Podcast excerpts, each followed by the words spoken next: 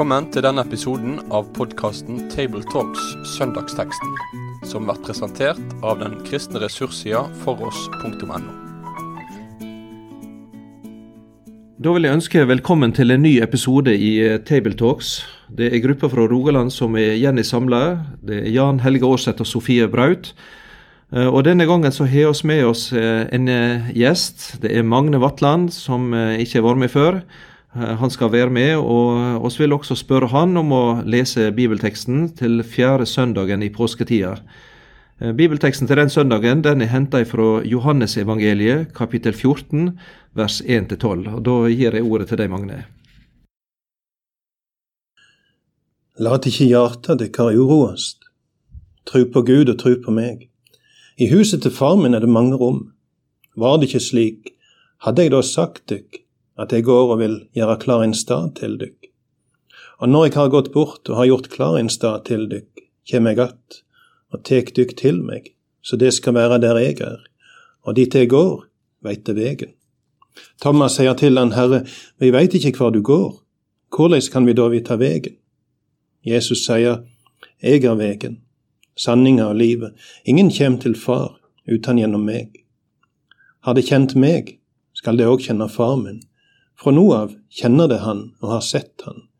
Philip sier til han, Herre, syn oss Far, det er nok for oss. Jesus svarer, Nå har jeg vært så lang ei tid sammen med dykk, og du kjenner meg ikke, Philip. Den som har sett meg, har sett Far. Hvordan kan du da si, syn oss Far? Tror du ikke at jeg er i Far, og Far i meg? De ord jeg taler til dykk, har jeg ikke for meg sjøl. Det er Far som er i meg, og gjør sine gjerninger. Tru meg, jeg er i Far, og Far i meg. Om ikke for annet, så tru det for gjerningenes skyld. Sannelig, sannelig, jeg sier dykk, den som tror på meg, skal gjøre de gjerningene som jeg gjør, ja, større gjerninger enn de, for jeg går til Far. Ja, nå har vi hørt en eh, innholdsrik tekst på denne søndagen, og eh, jeg vil tro at uh, mange av dere de har hørt og har noe, noe godt med tanke på innledninga til dette som blir sagt her. La ikke hjertet dykkar uroast, tru på Gud og tru på meg.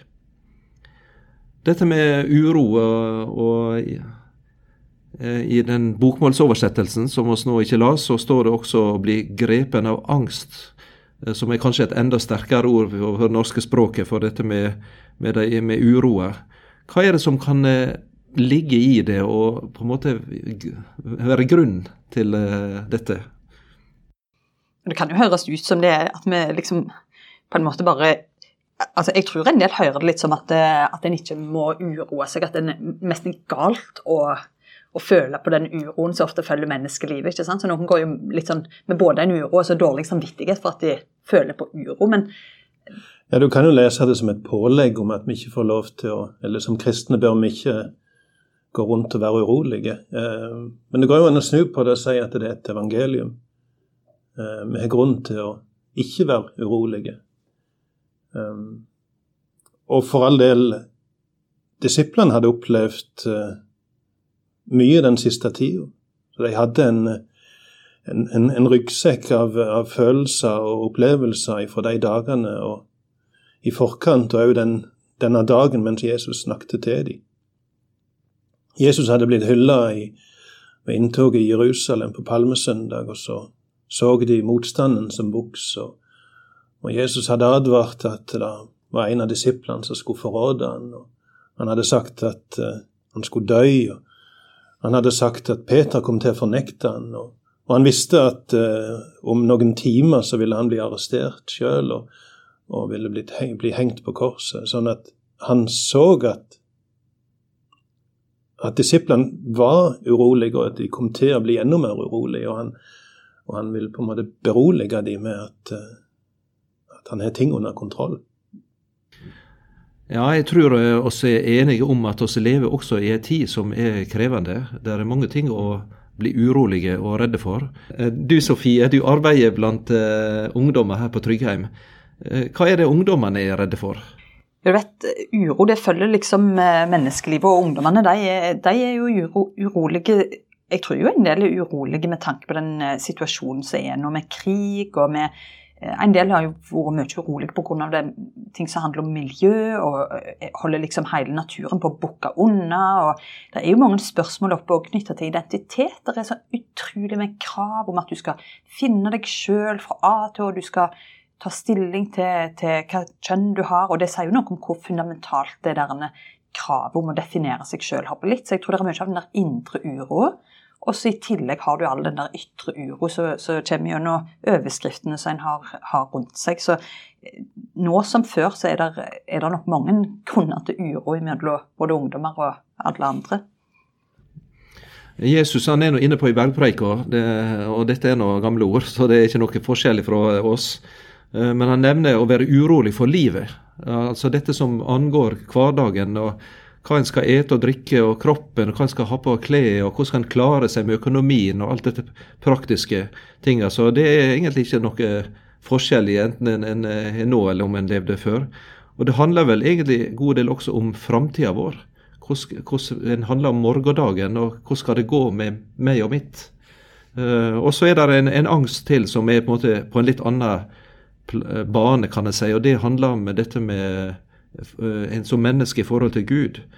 Eh, I, Salme 31, i Davidssalmen, så hører dette ropet at jeg sa i min angst, jeg er støtt bort fra dine øyne. Det kan også være noe som en kjenner, i alle fall som kristen også. Er virkelig Gud, holder han ut med meg? Eller vil han vende seg bort i min, min hjelpeløse og alle mine nederlag og fall? Og så kjenner oss det til at det var en som virkelig i full angst ropte dette ut, og han hadde grunn til det. Mm. Det var Jesus sjøl på korset. Mm. Eh, min Gud, min Gud, hvorfor har du forlatt meg? Eh, så denne som nå sier 'la ikke hjertet uroast', han er virkelig en som har smakt eh, egentlig angstens fulle tyngde mm. med tanke på gudsforlattheten. Så det, han kjenner godt det hva det går i. Absolutt, og det er jo litt av en Vi var jo litt inne på det her før, før opptaket, at, at Jesus sitt perspektiv her til med, med den enorme prøven han sjøl vet at han står overfor, så har han allikevel omsorg for, for sine her. Det er jo òg òg noe å merke seg. Ja, han, eh, han veit at om noen timer skal han bli arrestert og hengt på korset, og så har han omsorg for disiplene sin, eh, sin bekymring. Og så syns jeg det er interessant at han begrunner denne, eh, denne setningen, da, La at ikke hjertet deres uroes. Han begrunner det med hvem han er, og, og at han, han, han peker imot uh, mot himmelen i praksis. Han, han, går for å gjøre klar en plass, og han skal komme igjen og hente sine. Um, jeg har tenkt på det av og til hvis jeg har hatt andakt om, om denne teksten òg, at um, av og til hvis jeg leser en roman, så les, lever jeg meg så kolossalt inn i det som står, at jeg, jeg kan bli helt sånn orker ikke å lese det. Det blir så, det blir så fælt hvis det skjer mye fælt med, med, hovedpersonen som jeg har levd meg inn i. Og så, og så har jeg ikke lyst til å legge boka ifra meg heller, så da blir jeg av og til opp på den siste sida for å se hvordan det går til slutt. Um, og Hvis jeg ser at det går godt til slutt, da får jeg på en måte kraft til å lese videre.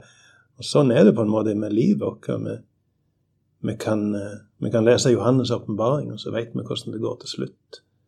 Vi vet at hvert kne skal bøye seg, og hver tunge skal bekjenne at Jesus Kristus er Herre. Vi leser om en skare så stor at ingen kan telle den. En som skal komme og tørke tårene av, og døden skal ikke være mer, og synd skal ikke være mer. Eh, så vi, vi, vi vet hvordan det skal gå, og dermed har vi en kan vi eie en trygghet på tross av alt det vi møter, og alt det vi ser eh, i oss og rundt oss og i verden. Eh, og Det er vel litt som du sa i starten her, at det, det er ikke et påbud om å leve bekymringsløst og sorgfritt, men det er faktisk en innbydelse til å løfte blikket eh, bort fra sin egen lille flekk og vende blikket til Gud og til Jesus. Og ta, ha tillit til det han har både gjort og lovt. Det er der en finner det faste punkt. Eh, som vi trenger også i dag i det moderne mennesket. Eh, ja, jeg, eh, så er innbydelsen framover. Jeg, kanskje jeg kan ta med Jeg hadde en, gammel kristen mann jeg var, ble, møtte for noen år siden. Han, han, hadde hatt en sånn vanskelig tid med alvorlig sykdom og kreft. ble operert. Og, og når jeg møtte han, så var ikke han god. Han var da skulle av gårde til en ny, ny runde med undersøkelser. og, og Det, det virka som det var alvorlig. og Jeg husker jeg sa til han at ja, men jeg håper det går bra med deg. Eh, og da sa den gamle mannen at det gjør det uansett. Han hadde akkurat det her som Jesus hadde. Han hadde en hvile, en slags trygghet midt i en alvorlig sykdom. Tro på Gud og tro på meg. Og der hadde han funnet det faste punktet. Ja, Sofie vi satt litt i stad og, og, funderte på dette huset, da. Uh, og disse rommene og dette bygget. Nå har vi ser for oss kanskje et, et, et byggverk her i, i Rogaland. Eh, hva, hva, hva, det går i? Nei, I huset til far min er det mange rom, altså. Der var vi vel litt enige om i hvert fall, eh, ja, at vi, Det har vi hørt i en del sammenhenger, bare litt løsrevet fra sammenhengen, brukt som en sånn um, Ja, litt sånn uh, god postmoderne ånd, kanskje, eh, at det er ikke så nøye. Eh, det er jo mange rom. Det er, liksom, eh, det er litt sånn en sånn laidback kristendom, kanskje, som ikke tar det der sannhetskravet så veldig nøye, og så sier at uh, her, er mange, her er det mange muligheter. og Det har jo blitt tatt til inntekt for såkalt universalisme, da, der en tenker at det går bra til slutt, og, uh, og det går fint, og, og, og Jesus er, kjærlighet, og litt sånn generelle utsagn om, om at uh, alt går bra, men så kanskje ikke har den der dype bibelske forankringen, hvis en ser litt, uh, litt nøyere etter. Og dere visste jo litt mer om dette uttrykket her òg. Ja, Magne, kanskje du kan uh, si litt om på en måte det, du kan kalle det metaforen eller bildet, eller hva slags ramme det liksom setter inn i? Jeg har lest om det i forbindelse med, med jødiske, jødiske bryllupsskikker. Um, der det var vanlig at uh, to som ble forlova. Eh, da, da, reiste brudgommen hjem etter forlovelsen, og så begynte han å bygge et tilbygg på huset til far sin, eller han bygde et, et nytt hus på, på, på tomta til far sin. Og når det huset da sto klart, så kom han for å hente brura. Eh, da hadde han da hadde han først vært hos brura. Han hadde betalt en brudepris for henne. Han hadde Eh, inngått en pakt med henne, der de drakk et beger. Eh, ledet tankene til, til nattverden, egentlig. Og han hadde gitt henne en gave, og så reiser han da for å bygge dette huset. Og, og det virker på meg veldig tydelig at det er dette han Jesus viser til. Og det var dette han disiplene hadde i tankene når de hørte han, han fortelle at nå går jeg til, til far for å gjøre klar en plass for dere. og når jeg har gjort den klar, så kommer jeg for å hente dere. Og for så vidt eh, i, i, i henhold til den skikken så visste ikke brura når brudgommen skulle komme. Eh, hun visste bare at det, det tok ca. et år, kanskje. Eh, kanskje to. Og hun måtte være klar. Og fra den dagen at hun var forlova, så var hun på en måte sett til sides. Og fra den dagen til hørte hun brudgommen. Og, og, som kristne er vi òg sett til side. Det, det, bibelske ordet er egentlig hellig. Eh, tilsidesatt eh, for at vi tilhører Gud. Vi tilhører, tilhører Kristus og skal være tru imot Han, selv om vi ikke ser Han. Så er vi kalt til truskap, eh, og, vi venter fram imot dagen når Han skal komme. Så her snakker altså brudgommen til bruda, og, og for, forsikre bruda om at det er et rom, og der det skal bli gjort i stand, og så skal jeg komme. Og så er kanskje det med de mange rom eh, egentlig også noe som ber evangeliet med seg. I lignelsene til Jesus så har vi dette at det er ennå rom. Dere må komme og få inn. Mm. Innbydelsen til at det er plass til deg. Eh, det er også et veldig godt ord, egentlig. Eh, at det er ikke slik at noen som vil ta imot innbydelsen, vil bli stående på utsida pga. det, at det ikke er plass. Eh, men der er rom nok. Eh, og og så vet akkurat som du sier, Magne, mot slutten så i åpenbaringsboka så får vi et gløtt av dette det med denne en flokken så stor at ingen kunne telle han har folkeslag og etter og folk og tungemål. Der er sanne litt av en eh, forsamling som sprenger alle våre grenser, iallfall av det vi har sett eh, i våre øyne. Det er himmelen. Der er plass nok til alle som tar imot. Eh, så eh, denne, dette løftet Eh, altså forpliktelsen. og du, du, nevnte på også at det er en ekte pakt som inngås eh, mellom brud og brudgom. og den står fast. Det er vel noe av det som Kristus har båret med seg her. Hvordan er den på en måte gjennomført? Du tenker på Kristi gjerning, da? Med Brudgommen måtte jo betale en brudepris. Det høres brud, eh, Fenomenet brudepris høres jo kanskje litt fremmed og litt merkelig ut i, i norske øyre, men jeg har levd i noen år i, i Indonesia der, der, det var helt normalt. Der, eh, der du betalte en, en, brudepris. Mahar kalte de det på batak-språket. Eh, og, og, og, det var ikke snakk om at nå skulle bruden på en måte være brudgommen sin eiendom, og han kunne herse med henne sånn som han ville. Men det var, det var et uttrykk for, eh, for eh, at han setter pris på henne. Det var, det var et, et, uttrykk for at han var villig til å ofre. Eh, og da, Vi kan jo trekke linja til, til Golgata. Det er jo en, en, en, Jeg tenker det er der Jesus betalte brudeprisen. Det var det Han, han, han hang der, og han, han lei gjennom den mest fornedrende og smertefulle død som, som noen gang har vært oppfunnet. Eh, og så sier han eh, til telestai. Det er betalt til fulle. Det er det han På gresk står det til telestai, som er på en måte det du sier når du har betalt noe, og betalt til siste øre. Eh, og så er det for så vidt interessant å trekke parallellen helt tilbake til Adam i Edens hage, som Gud lar en dyp søvn falle over Adam, og så tar han ut et ribbein fra sida hans og former Eva av det. og Ifra den dagen bærer Adam et sår, eller et arr i sida, ifra den dagen han betalte noe, ga ifra seg noe for å kjøpe seg ei brud, eller for å skaffe seg ei brud. Så, så Adam sitt sår i sida og Jesus sitt sår i sida er en parallell her som ikke er tilfeldig. Det er snakk om en brudepris. Det er snakk om å, om å betale. Eh, og for Jesus sitt vedkommende så er det en det er sitt eget liv han har betalt. Og Det er jo egentlig nydelig å høre. altså Den paktstenkningen er jo veldig fjern ifra eh, måten som, som, samfunnet rundt oss tenker om relasjoner. Der til og med ekteskap på en måte i mange sine øyne er kanskje en forbigående ting. Eh, folk kommer og går. Det er en veldig usikkerhet knytta til, til, relasjoner for mange. Og, og ofte møtes jo sånn tenkning som dette med en slags mistenkelighet òg. At det, um, ja, men liksom, det ligger ofte under oss at en kan ikke egentlig stole på noen og ting egentlig ikke varer. Og så tenker jeg at en, en, Det er så viktig å dykke litt inn i den der paktstenkningen som kommer til uttrykk her. da. Uh, og jeg syns det er helt nydelig å høre om, om, om, det som ligger mer til Om det som ligger mer unna for, for, for de bildene som er brukt her knytta til bryllup, f.eks. Det er jo ja, det har jo endra seg litt over tid, og det å hente tilbake noe av den der dybden i det, det er jo ja.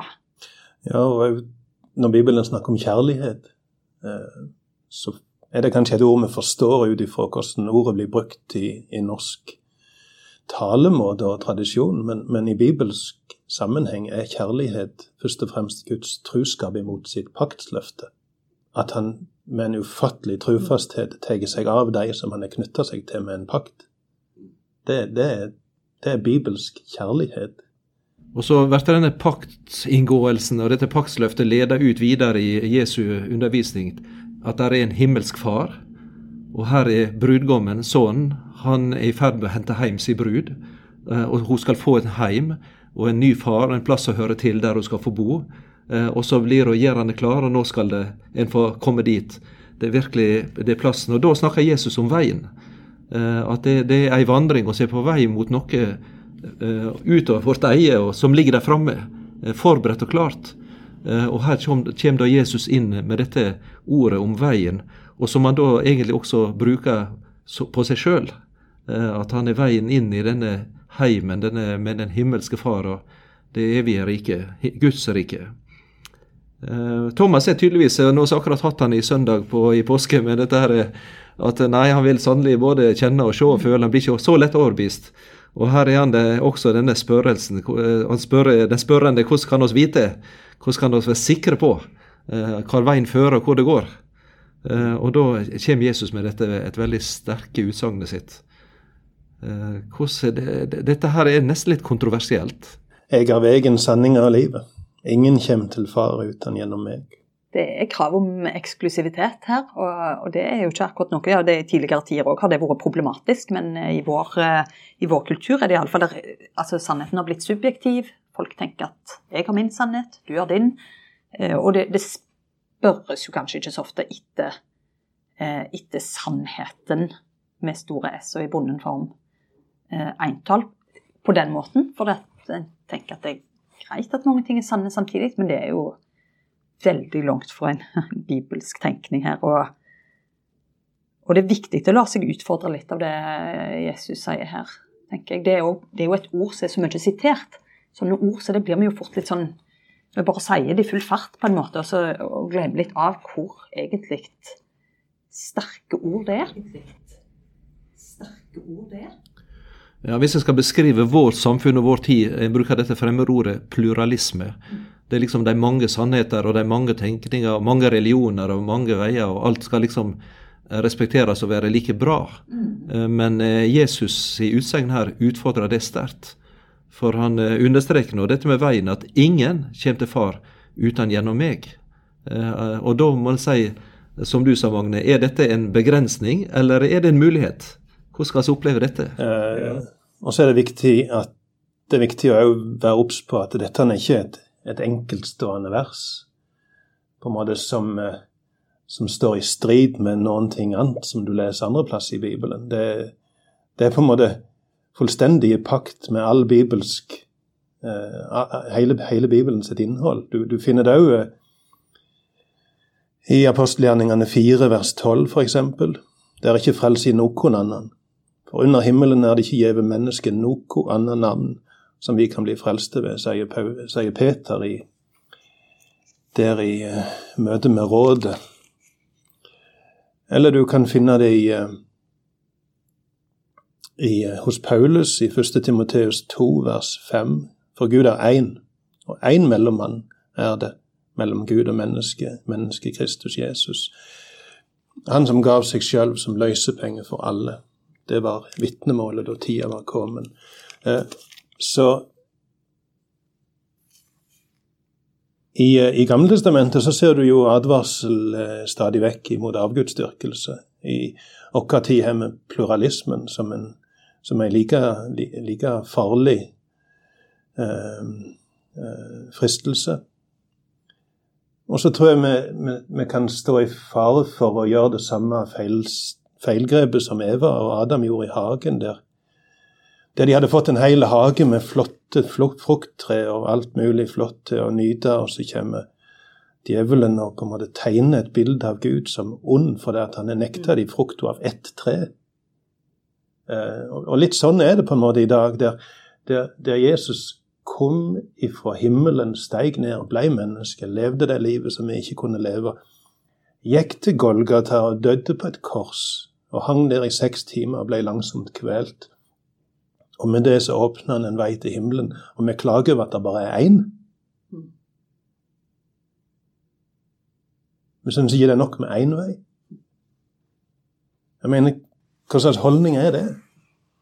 Ja, det, det er den der eh, Det er så gode spørsmål, og jeg tenker jo det er den der eh, kanskje kulturen som, som, som alltid snur eh, og vrir og vender på ting, og så ønsker å Ja, det, det er jo egentlig eh, det, Når du nevnte det med avgudsdyrkelse f.eks., så tror jeg at eh, vi er litt mer sånn på vakt. Det er jo et sånn avgud. Det høres jo, Selv om avguder kan komme i mange slag, så vil jeg tenke at det er noe litt mer sånn skremmende og farlig. Men det med den pluralismen og den tenkningen der, den er så viktig å minne seg sjøl på, for den er så mye mer besnærende. Altså Den der følelsen av at den er mer tolerant, at den er, at den er litt uh, inviterende. Altså det, det, har så enormt uh, positive klangbunn i, i, vår tid, og en føler seg jo nesten litt sånn begrensende og, og vrangvillige når en holder fram disse, altså alvoret i de ordene her. Og det tror jeg allikevel er noe en skal bare imøtegå, det er jo eh, Vi trenger frimodighet på, på vegne av sannheten og, og glede i, i den veien som Jesus faktisk går. Ja, jeg tenkte på denne veien som er nevnt her. I Esaias kapittel 35 så er nå dette en profeti om Messias som skulle komme. Og Da er det et ord der i vers 8 at det skal være en vei. Det, det finnes en vei. Den innledes med at vær sterke og ikke redde, sjå dykkar Gud, han kjem. Uh, og så er det dette at sjøl dåren skal ikke gå på vill. Den skal være en, en trygg og sikker grunn. Den som holder seg til det, han skal nå fram uh, og vinne, vinne riket. Han skal finne, komme hjem, finne, møte far eh, og bli eh, barn eh, gjennom Jesus. Dette evangeliet det ble forkynt til dem, og ser også at når Jesus sier 'jeg er', vegen, sanning av livet, så er det også et av disse 'jeg er'-utsagnene i Johannes evangeliet, det sjette av sju, var vi enige om. Og da det som da speiler gudsnavnet i tornebusken i 2. Mosebok 3, der dette Gud sier 'jeg er den jeg er'. Det er Gud som nå stiger fram her i Kristus. Og Jesus han fører da dette videre eh, og snakker om Far i himmelen og Han, eh, og denne totale enhet som er mellom dem. Eh, og Dette er også noe som er, er veldig flott å høre, egentlig. Denne Far i himmelen og Jesus, de er ett. Hvordan skal jeg møte Gud og kjenne Gud? Og lære Han å kjenne? Jo, da skal du få møte Han gjennom å bli kjent med meg. Den som har sett meg, har sett Far. Eh, hvordan skal vi gripe dette an? Dette er ikke enkelt å forklare og forstå. Eh, hvis en skal si det, dette som Jesus nå snakker om, om trua på dette. Vi ser det jo at Jesus er veldig tydelig og veldig bevisst og veldig eh, forsiktig, eller hva vi skal si, i evangelien på at han, han, han lytter til sin far, og han taler det han får ifra sin far. og og, og, og, det er snakk om Faderen sine gjerninger som, som blir gjort gjennom Han. Og, og han Det er ikke min time ennå. Så han er, han er, veldig var for ledelse. Han vil være helt og holdent i, i, pakt og i takt med sin far og sin fars vilje. Eh, og, han, og, han, er det fullt ut, sånn at han kan, kan si her på slutten av livet at eh, har de kjent meg, så har de òg kjent faren min. Eh, og, og, for så vidt Vi ser det jo litt. Gud har skapt verden sånn at eh, en, en sønn vil i mange tilfeller være veldig lik far sin, ytre sett. Og òg gjerne holdninger, verdier. Um, og, så, er Jesus det fullt ut. Uh, mennesket er skapt i Guds bilde, men, men, men mangelfullt. Mens Jesus, han er Guds bilde. Han er Gud synlig iblant dere. Og, og, hos han ser vi hvordan Gud er. Da tenker ikke jeg på hårfarge og øyefarge, men jeg tenker holdninger, verdier, eh, sannheten, eh, omsorgen. Eh, det å holde fast på sannhet og ikke fire. Men eh, eh trufasthet og og alle de karaktertrekkene en ser hos Jesus. Og så er det jo, Jeg tenker òg det er litt interessant at, at, at, Jesus ble sendt av sin far til verden for å frelse verden. Og et stykke på vei så går det an å si at som kristne er vi òg sendt til verden. Eh, og vi, vi, er sendt for å vitne om Herren vår. Og og i det ligger der et, eh, et kall om å være eh, tru imot Han som har sendt dere. Tru imot Hans vilje og Hans ord. Og gjennom ord og, og liv å være med og vitne om, om, Han som har sendt dere. Sånn at vi òg dog veldig, i veldig begrensa målestokk kan si at, eh, at vi gjennom ord og, og liv skal vise verden hvordan Gud er. Og kanskje stå inne på denne avslutninga av bibelteksten her, dette med disse enda større gjerningene eh, som en faktisk, eh, den som tror, skal få Jesu navn få se og erfare. Eh, og Nå er det de som tolker det som større mirakel og undergjerninger enn Jesus sjøl gjorde, men vi som jeg her er vel enige om at det, det er større både i, i, i, altså i omfang og i karakter. Dette at det er noe som er større enn en både en helbredelse og et under, det er at mennesket kommer til tro og får møte Jesus. Eh, og det lever oss i som eh, kristen kirke, og at mennesket får høre evangeliet forkynt, og det skaper tro i hjertet. Guds menighet. Det er for å se omkring oss. Og jeg tenker også at den tida er ikke omme. Den lever oss fortsatt i. I verdensmisjon og i vår hverdag der vi står i, i deres ord. Og det underet, det skjer igjen og igjen midt iblant oss. Jeg har jo hørt om det både, både hvordan Norge er blitt forvandla, men òg når evangeliet er kommet til f.eks. til Pokot i Kenya. Et sånt avsides eh, område der det bare var fylla og vold og elendighet. Og myndighetene hadde gitt opp det området. Så kom evangeliet der, og så, og så slutter folk å drikke. Og så slutter de å med ja, slå håndene sine. og eh, De begynner å jobbe, de begynner å studere, det blir bygd skoler. Og, og det er en del sånn solskinnshistorier om hvordan, total, hvordan landsbyer og, og samfunn og, og, land er blitt totalt forvandla når evangeliet kom. Eh, sånn at vi, vi, tenker liksom hva er det som er større enn en helbredelse eller en demonutdrivelse, eller at noen blir vekt opp fra de døde. Men, men, men her snakker vi på en måte et, et omfang som er enormt. Land er snudd på hodet. Bokstavelig talt, altså. Og ofte blir jo mennesker så opptatt av, opptatt av, av Bibelen og, og av, av, å dyrke Gud blir liksom sett på som gjerne Det er jo en, en myte det i vår kultur òg, at det er liksom å være litt livsfjern. Og da er en på en måte ikke hands on på det som virkelig er problemene i samfunnet. Og, og, den som hevder det i dag, og det ser jeg rundt meg overalt, det er mange som påstår det om kristne, at en liksom livsfjern og så opptatt av Bibelen og alt dette her. Eh, men de har på en måte historien imot seg. For det er så mange eh, eh, eh ja, det er så mange eksempler på folk som har eh, virkelig utgjort en utrolig stor forskjell. Og, og enkelt å nevne folk som William og Catherine Booth og start, oppstarten av Frelsesarmeen. Og, og der, det hadde aldri vært nok med bare soap og soup. Det var jo Salvation eh, som drev, var drivkrafta i hele arbeidet.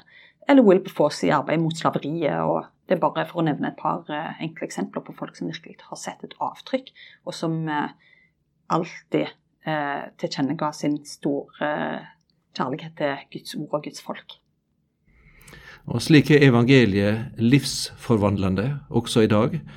Og Derfor så trenger vi å forkynne og høre og vitne om akkurat det som Jesus her bar fram for disiplene sine. La ikke hjertet deres uroes, men tru på Gud og tru på meg. Han er veien, sanninga og livet, også for vår tid. Med det sier vi takk for følget for denne gang. Finn flere ressurser, og vær gjerne med å støtte oss på foross.no.